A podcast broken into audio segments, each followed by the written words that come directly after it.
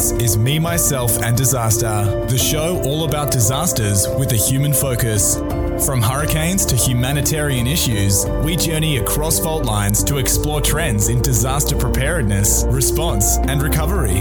Over to you, Josh and Andrew. And welcome back to Me, Myself, and Disaster, the show where we talk all things disaster with a human focus. Asia, in many ways, is the center of the world, but also highly exposed to disaster risk. The success of any global agenda, such as the Sendai Framework, depends on the success of the Asia Pacific region and the countries within it. Today, we're looking at how the Asian Development Bank funds are used to support disaster risk reduction activities across the region in recognition of the growing climate change risk. Andrew, let's unlock the bank vault and better understand the ADB. Who's joining us on the show today? Josh, today we're joined by Steve Goldfinch from the Asian Development Bank. Steve is a senior disaster risk management specialist who works across the bank supporting disaster resilient development and recovery. Before joining the ADB in 2018, he worked for over a decade with the United Nations in New York, Dhaka, and Kampala. Steve is originally from Australia, where he completed a master's degree in peace and conflict studies at the University of Sydney and a bachelor's degree in Asian studies and political science. We'll be asking Steve about the role of the bank in reducing disaster risk in the Asia Pacific region. Let's deep dive with ADB and Steve Goldfinch here on the Asia Pacific's leading disaster podcast. Steve Goldfinch joins us now from Manila. Steve, welcome to the show. Great, thanks for having me. So, we know uh, that disasters are increasing due to a range of factors, and particularly in Asia and the Pacific. Communities are often highly exposed to disasters, and the Asian Development Bank has assessed that we need to invest $1.7 trillion per year in infrastructure in areas including power and transport just to maintain economic growth, eradicate poverty, and respond to climate change. So, can you take us through the role of the Asian Development Bank and what they do? Sure. So um, we provide both um, finance and, and knowledge to our member countries. So we have 68 member countries, 49 in the region. And um, we provide loans, uh, technical assistance, grants, and equity investments um, to promote social and economic development. Um, so it's really about uh, us working with with our member countries, our developing member countries, to finance their um, their priorities, their development priorities, and and provide solutions. Um, so that could be anything from roads and and renewable energy to education and health. And from a DRM perspective, it's about making sure that we integrate um, disaster risk into into all of those investments um, to make sure that they're resilient. And just to understand who who funds and where do you get the funds and the capital from for the ADB to do their work? Yeah, so um, as I said, ADB is owned by its, its 68 member countries, and they all have a shareholding. And then um, ADB raises um, money on the capital markets um, primarily, uh, and then we do have um, uh, we receive also some funding from um, from countries. Uh, for example, we have the Asian Development Fund, which provides um, grant and concessional resources to our um, less developed countries. Um, so it's a combination of, of money from from our own resources and then money from our, our member countries. And just to be clear, there's no sort of ADB ATMs. You're not like an actual bank you can walk in and get a home loan from. Like no, no, no. It's uh, it's just uh, we work with um, with sovereigns, so with ministries of finance and, and planning and development. Um, we do have a private sector arm, but there's but there's no ATMs. Damn. and to be clear, ADB are not sponsoring the show. We're not getting money out of the bank for this one. um, Steven, I, uh, one thing I'm really interested in, in, in talking to you about and, and, and helping our listeners understand that, you know, so ADB don't just go about their work in a willy nilly way. You know, there's a real sense of strategy uh, and really kind of understanding the concepts behind where you invest money and, and where you kind of direct funds. And I know recently you've established the Strategy 2030 to really focus your efforts as a bank on responding to the needs of Asia Pacific. And, and you know, some of those topics are looking at, you know, how do you eradicate poverty, um, you know, building resilience and, and how you kind of create a sustainable region into the future. Can you kind of take us through that strategy and, and some of those key components that you're really looking to tackle over the next, uh, you know, 10 or, or, or, so years? Yeah. So the, the, the, kind of headline for the strategy is um, helping the region achieve a prosperous, inclusive, resilient, and sustainable Asia and the Pacific. But what that actually, you know, how we do that is through these seven um, what we call operational priorities, and that covers everything from um, remaining addressing the remaining poverty and reducing inequalities, um, gender equality, uh, as you mentioned, climate change, um, disaster resilience and environment, uh, making cities more livable, which is really um, critical for for the region, promoting rural rural development and food security, and um, then there's uh, fostering governance and uh, institutional capacity and um, regional cooperation and integration. Um, all of that said, it's really about um, you know, we're really driven by what our member countries, our developing mm. member countries are doing. And so our strategy is very much aligned to the SDGs. The SDGs were developed by by by our member countries, right, at the UN, along with with um, with the other um, UN members, and it provides really clear kind of guidance. So we have the, the big picture there, and then it's about okay, what are the particular um, priorities for this region? which we've built around those seven those seven operational priorities I mentioned, and then how does that then kind of cascade down into a particular country's development needs? So there's kind of a thread all the way through there. Yeah, I was just about to say, like, obviously, uh, as you were saying just before, as a, as a bank, you're you're kind of uh, uh, owned by your, your your member countries, and, and they contribute to that. Is that, in a sense, that strategy kind of developed in collaboration with them in terms of when you when you come to the table and you look at going, you know, what do we need to be doing as a region? Is that collectively that that that input collectively coming from those countries? Yeah, absolutely. So, um, you know, we have a, a, a oversight structure. The, the, countries are there on, on our board, um, and um, they provide that kind of high level guidance. And then obviously we have, you know, we've been around 50 plus years, so we have really close relationship with with governments where we have presence in almost all of our developing member countries. Mm. Um, so yeah, it's really about that dialogue um, and and recognizing what um, their needs are and, and, responding to that. So we mentioned earlier around the strategy and, and some of the key areas of focus. Can you share with us more details around how the ADB will tackle the, the disaster and climate change part of this? I know um, there are a lot of initiatives in there, and looking at um, like the number of I guess programs that are being rolled out. How does the the ADB sort of see the next few years with an increase in climate risk and and sort of plans for that? Yeah, we positioned ourselves as um, as Asia and the Pacific's climate bank, and I think that really is in recognition of the huge challenge that the region faces um, mm. from from climate and disaster risk. Um, and uh, you know that didn't come from nowhere. I think we were the first MDB to set um, a climate investment target back in um, for, for 2030. Um, we've had this operational plan and framework in place, and we're about to launch a climate change action plan. Um, and um, you know, we we disclose all the project level data um, for climate projects. We're accredited to the GCF, the Green Climate Fund. I think um, so. A colleague mentioned that we have around eight percent of the total portfolio there. So it's really about you know to provide climate finance um, to to our countries. So it's really um, front and center of of what we're doing. Um, from a DRM perspective, you know, we we finance everything from flood control, early warning systems, nature-based solutions, water resources, um, you know, resilient infrastructure, disaster risk financing. It's all there, um, and, and and in significant amounts. Um, I think back in um, I think 2017 to 2021, uh, we did over two billion, um, you know, of, of projects directly uh, reduce disaster risk.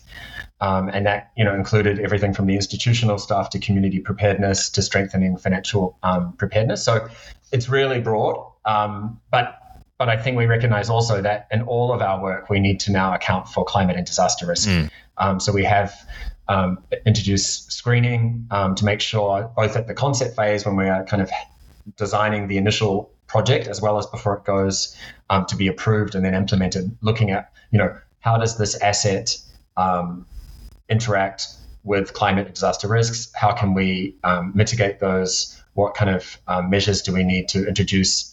Um, recognizing as well that it's not just about the asset anymore, right? It's really about having that relationship with the system and how it, it sits um, more broadly. So yeah, it's um it's really important part of part of our work now. And so you're a bank, and while you don't have ATMs, you must have economists and financial modelers and, and actuaries and those sorts of things. And and if say you're putting in and funding a flood levy or um, some sort of other mitigation measure, do you do some sort of economic modeling to work out the return on investment and say, well, this this wall is going to cost a billion dollars, but the actual sort of economic stimulus it might generate or protect the, the town or the or the community will be say three million three billion dollars.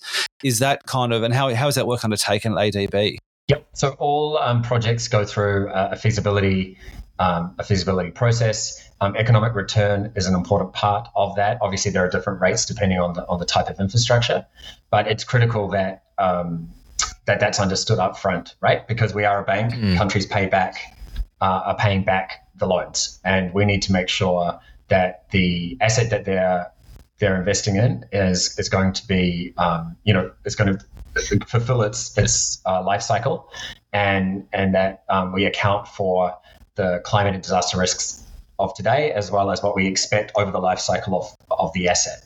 I mean, that's that's really important. I think we've come a long way with the power of modeling um, and assessment. So it's available, and I mean, we use it, uh, and we encourage our, our developing member countries to use it in their own, you know, self-finance projects as well, making sure that we use all the tools that are available um, to ensure that you know these assets are resilient. And you mentioned you're a bank, and the the countries have to pay the money back. So how does it work if, say, a developing country is is loaned a billion dollars to build a, some sort of flood levy, and then they have 25 years to pay that back? But the actual, it's not, they're not making an investment in terms of there's a financial gain of building that wall, but it's almost like mitigating, I guess, a potential disaster and economic catastrophe if they don't build the wall and the, and the community gets washed away.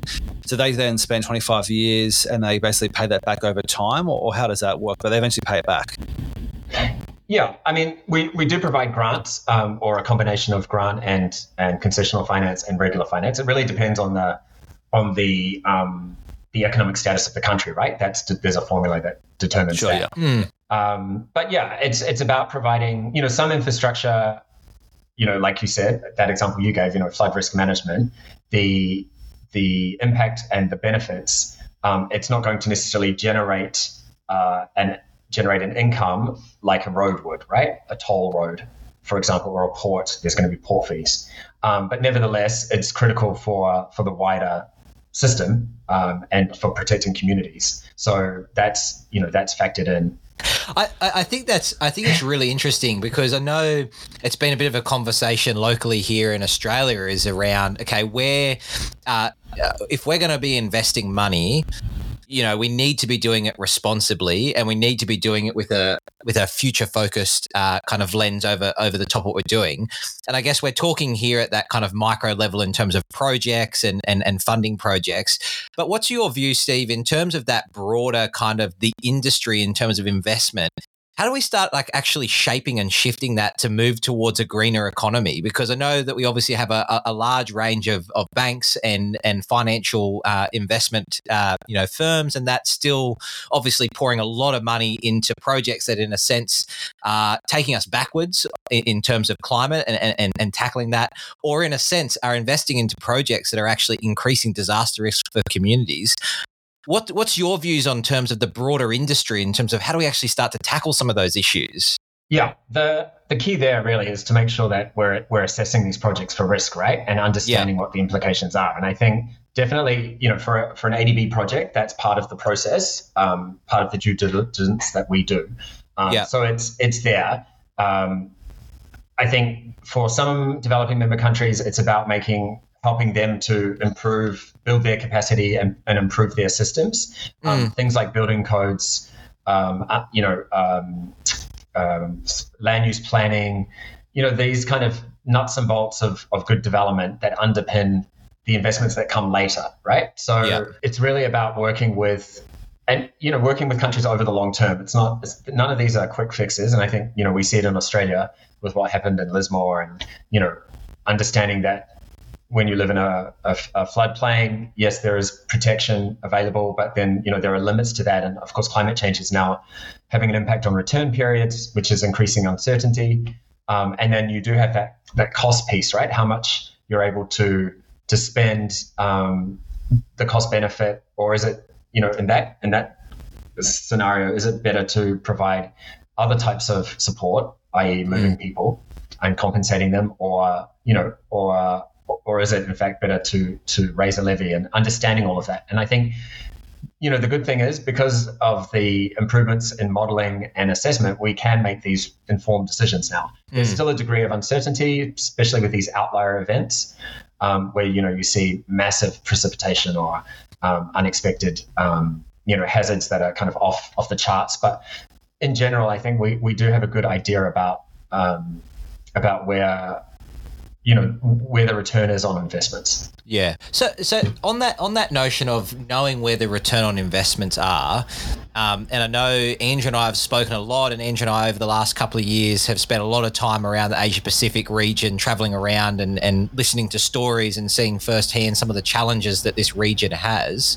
Uh, and given that it is so disaster prone, how do you actually get to a point where you make make a decision around what projects to fund and, and what not to fund? Because I would almost imagine that that in a sense there is that much risk in the Asia Pacific region that it would almost be overprescribed. Is that something that you as as ADB kind of make a prioritization or, or priorities, or is it member countries that come on board? Is how do you actually make that hard decision of what you will fund and what you will not fund? So the country decides on what their priorities are.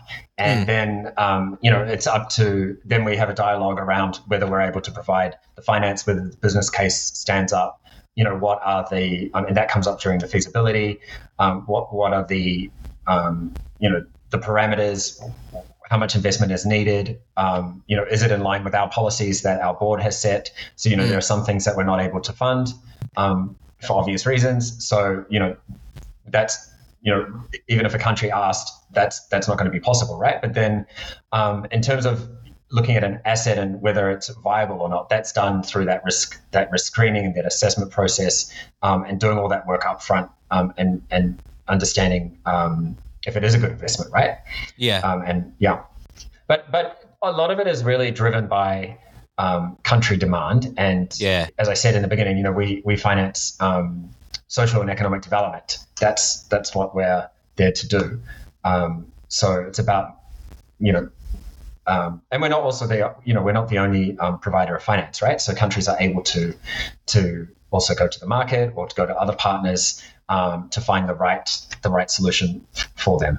I was wanted to ask as well. So you're working with member countries, and we had a, a, guest on the show a couple of years ago who worked in the Nicobar Islands, and there was a massive tsunami that went through there, and they were pretty untouched until the tsunami went through, and then they discovered Coca-Cola, TV, mobile phones, and really changed the place completely. And there's a whole sort of um, discussion we had around donated goods and the challenge of outside help. What's the level of engagement that ADB has in some of these communities? Like, so you're basically going to build a, a, new road or a, or, or build a, a, mitigation strategy for a flood, for example, or a tsunami wall, what sort of engagement happens with the local community to make sure it's, I guess, suitable for, for, implementation, or is that something that the member country looks after?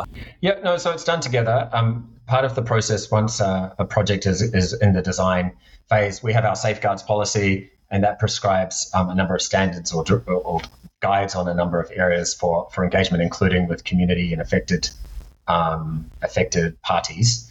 Um, so yeah, it's it's really about making sure that there's a collaborative process um, in the design, and then making sure that you know stakeholders are are consulted and um, and then having redress mechanisms where they need to be as well. So so that communities are able to to make sure that their views are heard as well.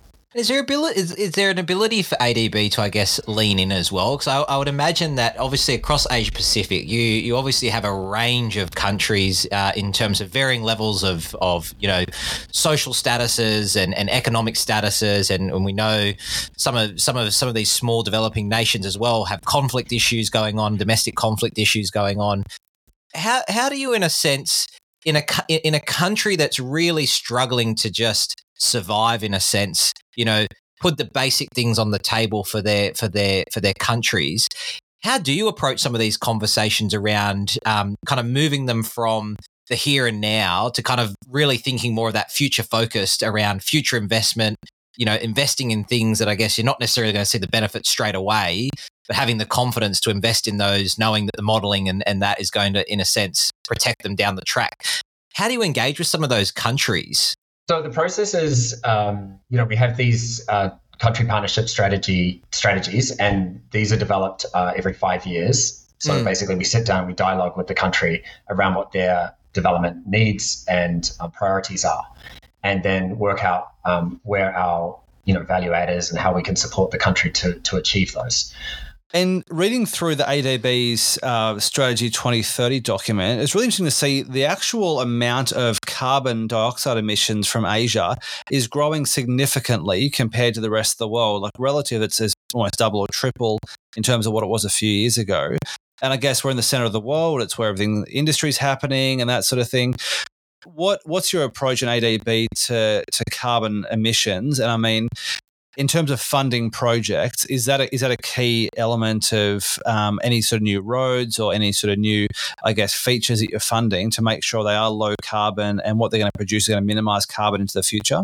Yeah, all the all the development banks have come together um, following the Paris Paris Agreement and um, now have what we call Paris aligned alignment, um, and that's really addressing what you you raised there. So how do we ensure that the majority of our all, all of our sovereign investments are Paris aligned, and then um, you know making sure that we are supporting countries to meet their um, their commitments under the Paris Agreement, um, and and to make that transition as well, that that transition towards um, a green um, and renewable economy. So um, you're right. I mean, they say that climate change is, is going to be won or lost, uh, but you know, in Asia and the Pacific, and I think that's true. Um, that's that's really why we've positioned ourselves um, to, to be that climate bank um, to the region so that they're able to come to us for those solutions and for that climate finance.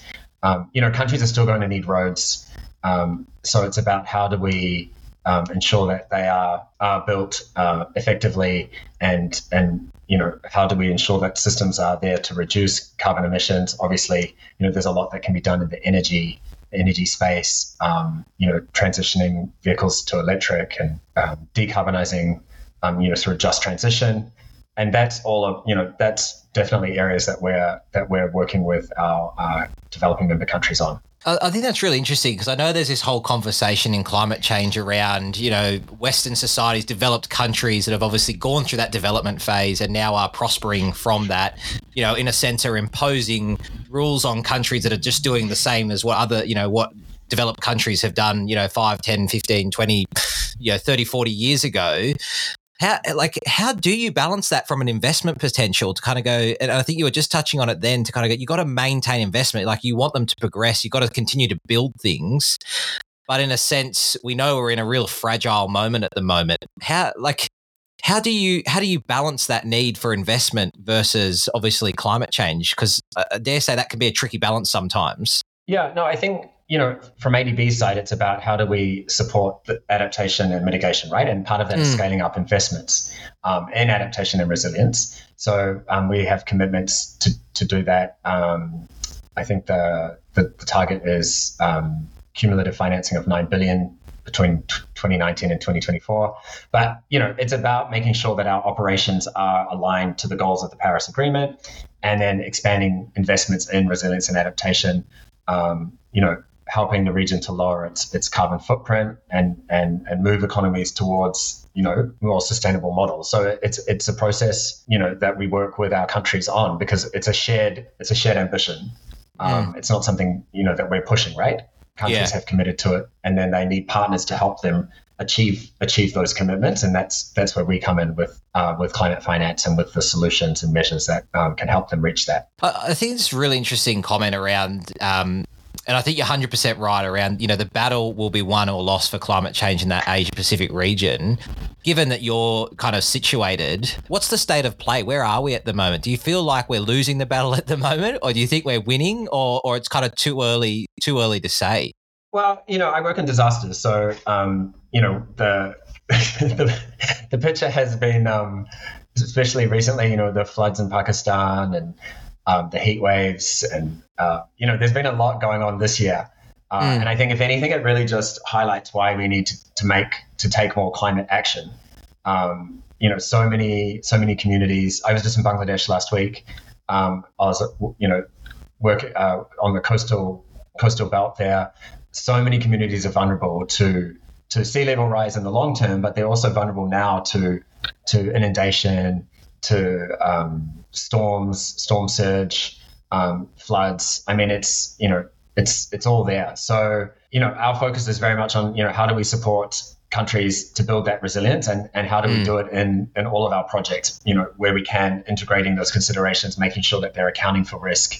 Um, and then all the stuff that we do outside of the project cycle, right? So working with, with governments on capacity building, putting in systems in, in place to be able to to make make sure they make the risk informed decisions that are needed in in their everyday investments as well, right? Outside of, of a loan with ADB, but also how do we support them um, in their in their day to day work? And I'm really really keen to understand. You're in Bangladesh, and you must travel. I know you travel a lot around Asia Pacific. What sort of projects are you currently working on at the moment? Is there anything you can share with us for our listeners? At, at uh, I guess in the in the pipeline uh, underway at the moment.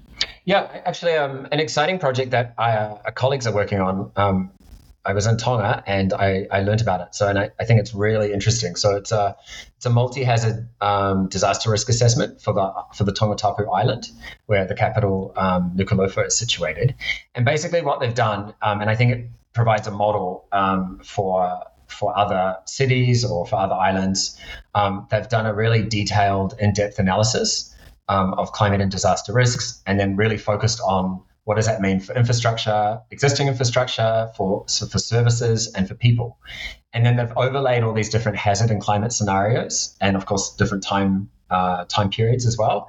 And so the government is able to look at um, you know what what does um, investment look like, or what does my city look like potentially in you know in 2040 um, and then what decisions do I need to then consider now, given that infrastructure, you know, the life cycle of a, of a, of a bridge might be 40 years, right? So mm. how do I then, or if I'm going to transition, if I recognize that, um, you know, this area is very vulnerable to sea level rise, you know, probably, um, you know, future investment needs, I mean, future investment needs to factor that in, right? So how then can I transition to another area by building service delivery, you know, schools and hospitals, you know, further away from the coast or, or whatever it is. So the project is really, um, or the tool, this this multi-hazard risk assessment, I think, really is a, a tangible way of supporting governments understand um, climate and disaster risk today, but also tomorrow, and then the financial kind of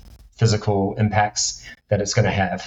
Um, and I think it also it's a great tool to communicate with with citizens, right? Because we were talking before about affected communities mm. and um, making sure that they're on board with with decisions. And so that this this tool I think can really support um, communities to understand as well. Because for some countries, you know, climate the impacts of climate change are going to mean you know really significant changes, you know, compared to today. So I think this tool can really help guide that that longer term transition. Yeah, cool. That's, I'm keen to see that progress. Actually, be interesting. Well, well, I think it's it's it's a fascinating tool because it's something that I know that we talk domestically a lot uh, uh, in terms of disasters. It's really around like how do you sway or how do you change people's risk perception, and how do you kind of articulate that narrative so people actually understand what the cost of inaction and, and actually can really understand the whole picture and make the right decisions. I think the problem is is when you come to disasters, they they are they are highly complex and there's so many inputs and outputs that come into these situations. Sometimes it's you know it's paralysis by analysis, but I really like that idea of kind of really distilling it down into a picture that people can kind of visualize and understand. You know, the cost of inaction, and if you don't invest here, what your city would look like in in, in forty years. You know that that that's going to drive a, a lot of people to actually kind of think about it and make decisions. I I understand as well, Steve. Um, obviously, we've talked a lot about you know preparing and investing for the future and, and mitigation, but ADB has a role or has an arm that can actually assist during disasters and emergencies. Is, is, is that correct? And, and in terms of what does that like, what does your your assistance look like within a disaster or within an emergency across the Asia Pacific? Yeah, so we have a, a disaster and emergency assistance policy, and basically it means that um, we're able to provide uh, support to to countries post post disaster. So um, that could mean um, emergency assistance loans for reconstructing, you know, um, damaged infrastructure. Um, we also have a, an instrument, um, contingent disaster uh, financing, which basically means that a country undertakes um, policy reforms ahead of a disaster, and then when or if the disaster happens, then money is is already prearranged, right? So it mm. provides them with really rapid liquidity, and then they can they can use that money for expanding social um, social protection or um, using it for the recovery. Um, you know whatever the whatever the needs are. So I think we try to provide um, support across the kind of continuum, and also recognizing recognizing that countries are able to access different different pots of money, work with different partners. So how do we kind of make sure that um, we're coordinated and it's it's you know it's referred to as a risk layered approach, right? So looking at mm. the different different types of financing at the different stages of a disaster. Um, so yeah, we provide. Um, unfortunately, we, we, provide a lot of um, post-disaster support, usually in the in the sectors. Um, so you know where we have um, where we've been working with the country in, in energy or transport. Generally, that's where we'll we'll be best placed to support a, a recovery. So yeah, uh, you know, it's a it's an important an important stream of, of support that's provided. I think I think that's fascinating because I think for us here in Australia, obviously having quite a mature framework to deal with disasters, especially from a funding perspective, you know, it's hard to put yourself in that mindset to go, well, you know, there is no money, there is no, um, you know, uh, resilience fund, or there's no kind of disaster recovery money that you just kind of dip in and access as a state or territory. It's around, you know, some countries really have to kind of go back to first principles and and I guess um, find that money in the in the heat of it, which is which is a little bit scary. But it's so glad that there's there's you know financing opportunities like ADB out there that are that are looking to kind of fund and, and help with that. Yeah, and after a disaster, you know, countries usually do an assessment like a post-disaster needs assessment. That's that's nationally led, but we support that, um, as do others, you know, colleagues in the World Bank and in the UN system and, and the bilats. And then, you know, that that provides uh, a, a framework for for that recovery because you're looking, you know, recovery is one, two, mm. three, four years, right?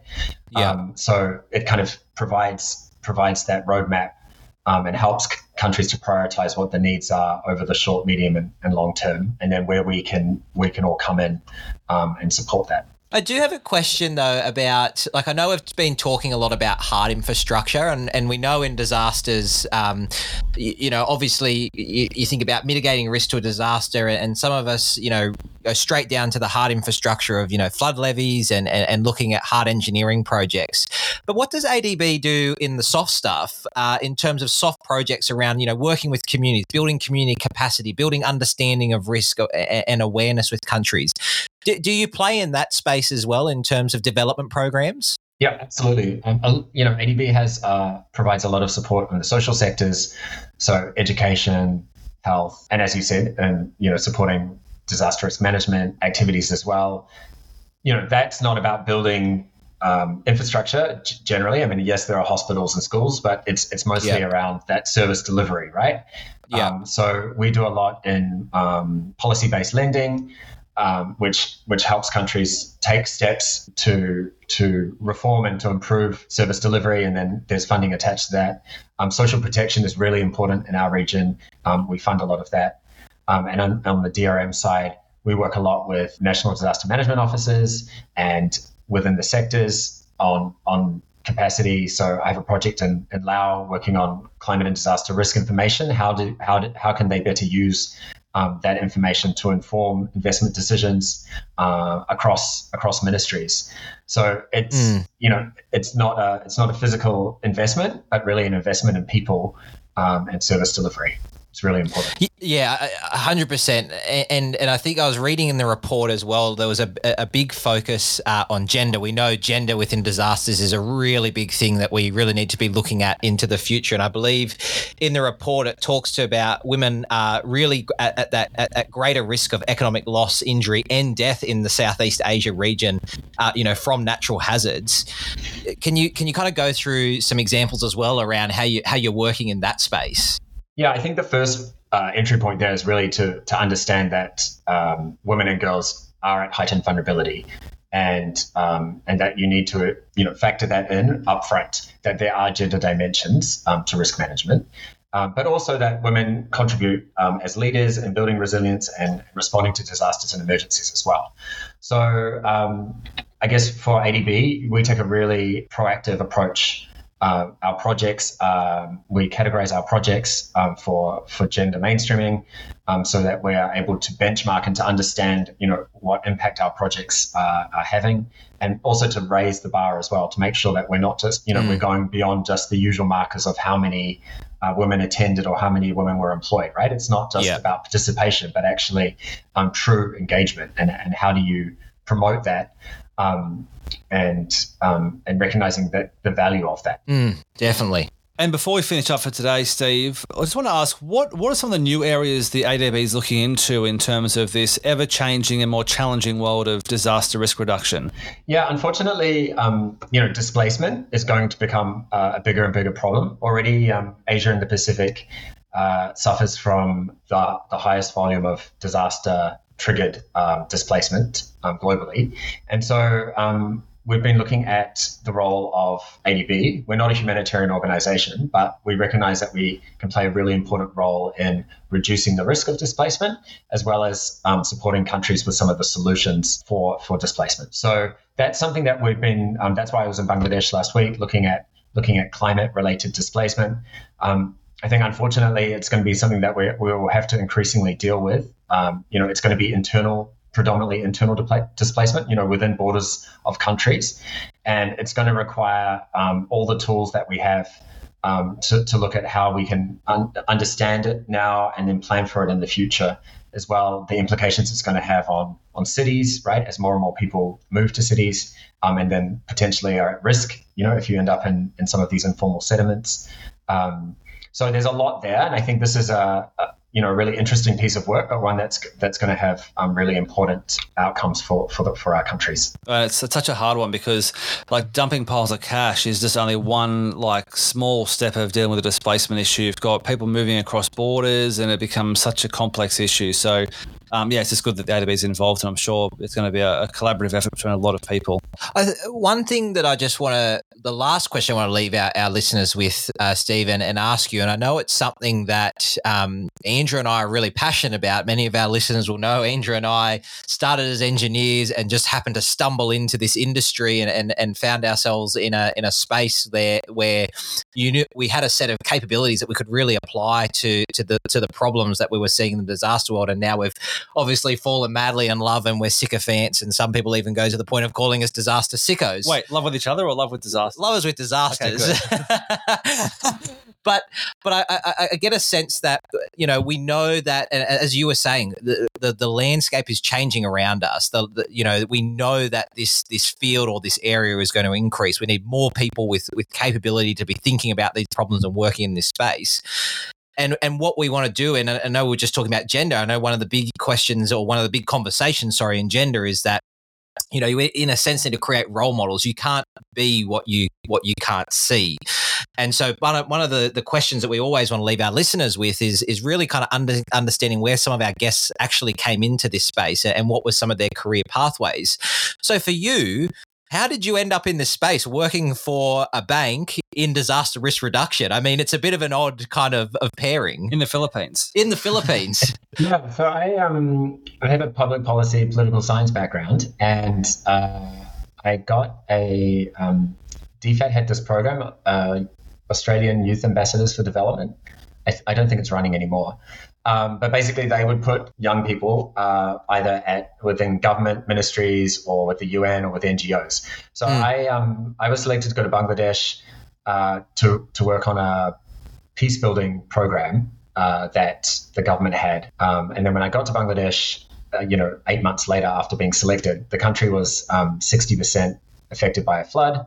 Mm. And then so they asked me to work on that, which which was super interesting. And then um, shortly after we were wrapping up on the flood work, and I thought I was going off to this peace building project in the hills. Uh, cyclone uh, category five cyclone hit, so then I was working on on the response to that, and then you know it just went on from there. Um, so that's how that's how I got into it. Uh, started uh, in Bangladesh, and then and then ended up um, moving around, um, working working with with governments on on disaster risk management, and then because you know ADB um, works a lot as as we've been discussing, you know, at, at that policy level and supporting governments, um, you know, with their public policy, it was kind of uh, a natural fit. Um, a lot of my colleagues are engineers and um, economists, but I think recognizing the kind of nature of disaster risk mm. management, you really need people from all different skill sets, right, to, to come yes. together. So. Yes, yeah. definitely. And, and, and, I mean, that's something that Andrew and I talk a lot about in terms of m- many people don't see themselves as working in this space, but you actually go, well, no, you actually are in a role that holds a lever uh, and and even though you don't work in this space day to day, the industry you work in will come into in, come into an interaction with disasters, and you, and you will hold hold a key to the to the uh, to the to the solution. But also, it sounds like you're a bit of a, a, lightning rod for disasters. So Andrew and I might make sure that we stay away from you in future, so we don't find ourselves in hot water. well, I think there's been heaps to cover today, and I think it's just fascinating to learn how a, a bank that's kind of owned by member states is doing so much work in terms of actually progressing some of this really important and vital work in the Asia Pacific, where it is. It feels at the center of the world, and it really is in so many ways, but also so disaster prone and um, so many challenges ahead for this for this region. So, thanks for sharing your experience and thoughts with us today. And we'll add uh, a link to the ADB and the strategy on our website, so listeners can jump on there at me myself disaster.com and uh, check that out. Steve Goldfinch, thanks for joining us on Me Myself and Disaster. Great, thanks for having me. Join us again next time on Australia's leading disaster podcast as we talk to more interesting guests from across the world about their experiences during disasters. We'll catch you then. Thanks for listening to Me, Myself, and Disaster. Subscribe today at memyselfdisaster.com.